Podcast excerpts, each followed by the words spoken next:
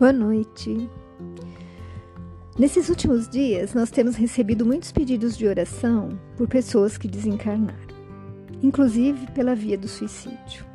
E é impossível não se emocionar, não chorar por eles, por seus filhos, por seus familiares. Realmente é muito triste. E muito nós temos falado nas nossas reflexões sobre a morte, sobre o despertar para a vida. Mas eu sei que, assim como eu, quando a perda se faz presente, nós passamos um bom tempo valorizando tudo o que temos e nos comprometendo a viver mais a vida, de forma séria, não perdendo nenhuma oportunidade e seguindo os valores crísticos. No entanto, após algum tempo, mergulhados e envolvidos em nosso dia a dia, perdemos essa percepção. Há, porém, uma forma de nos mantermos alertas, e essa forma é a gratidão. Aquela simples, espontânea, que traduz a nossa felicidade pelo que vemos, sentimos, tocamos, possuímos, amamos. Então hoje eu quero começar com a prece de gratidão de Emmanuel. Psicografia de Chico Xavier.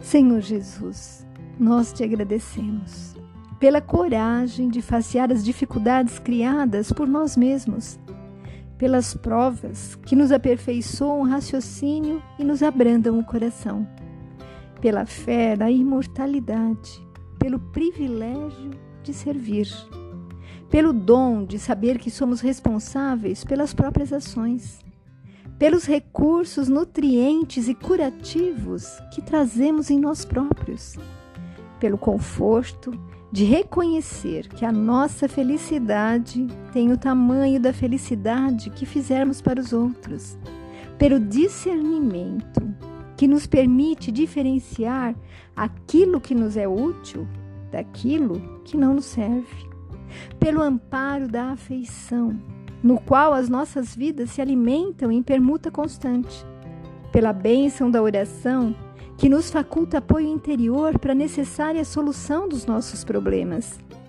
pela tranquilidade de consciência que ninguém consegue subtrair-nos.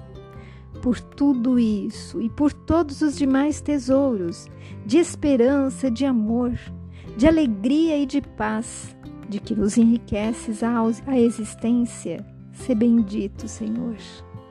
Ao mesmo tempo que te louvamos a infinita misericórdia, hoje e para sempre. Amigos, eu acredito que essa é uma prece bem completa e que consegue nos elevar e trazer paz, já que a sintonia com o alto se estabelece rapidamente quando nós a ouvimos ou a lemos.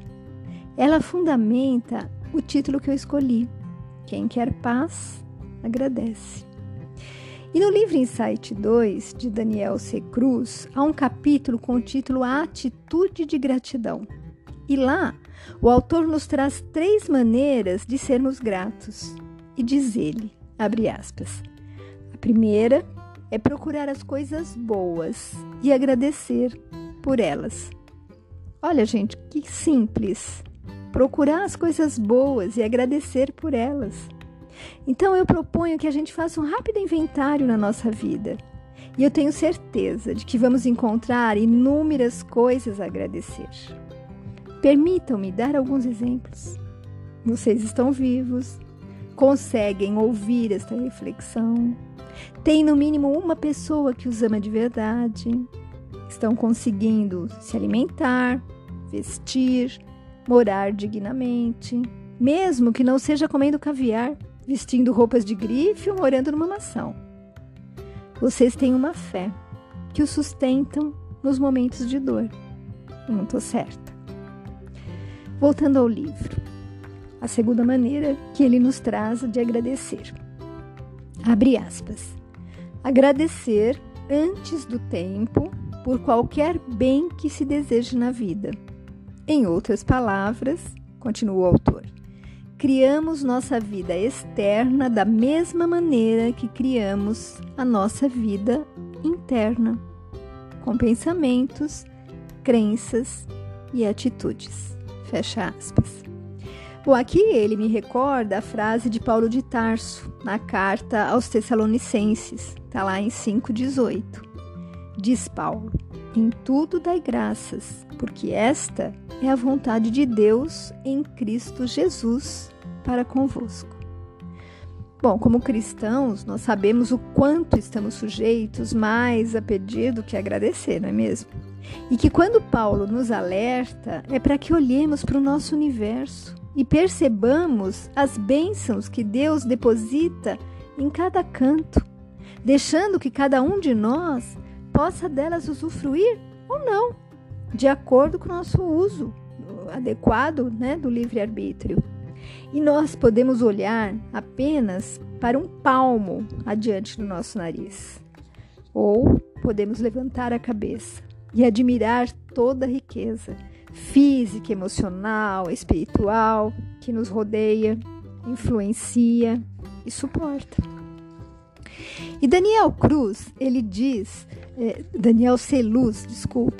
diz qual é a terceira maneira, então, de vivenciar, né, o agradecimento. Ele diz que é talvez a mais difícil, a mais significativa, que é agradecer pelos problemas e desafios de sua vida. Ao enfrentar e superar os desafios, ficamos mais fortes, mais sábios e obtemos um maior entendimento. Temos que agradecer não pelos problemas em si, mas pela força e sabedoria que adquirimos através deles. A gratidão atrai coisas boas. Fecha aspas. Bom, vocês podem estar pensando, né? Você tá de brincadeira, né, Lu? Agradecer pelo problema? Sim. E como o autor falou, essa é a maneira mais difícil e significativa de agradecer. Porque nós só conseguimos fazer isso quando adquirimos maturidade espiritual.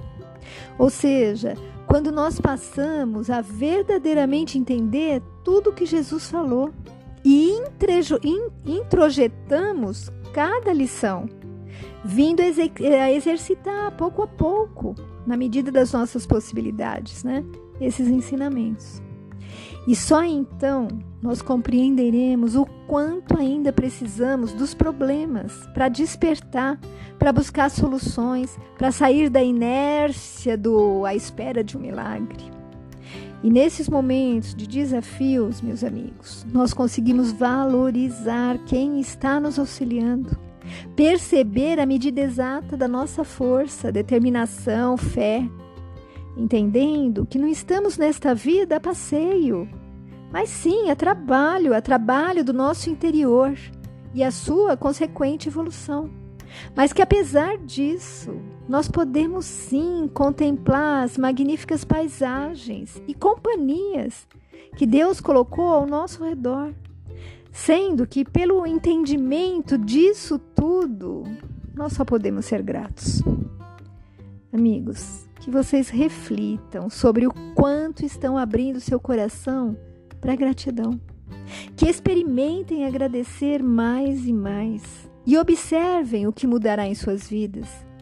Tentem, não há nada a se perder, só a se ganhar.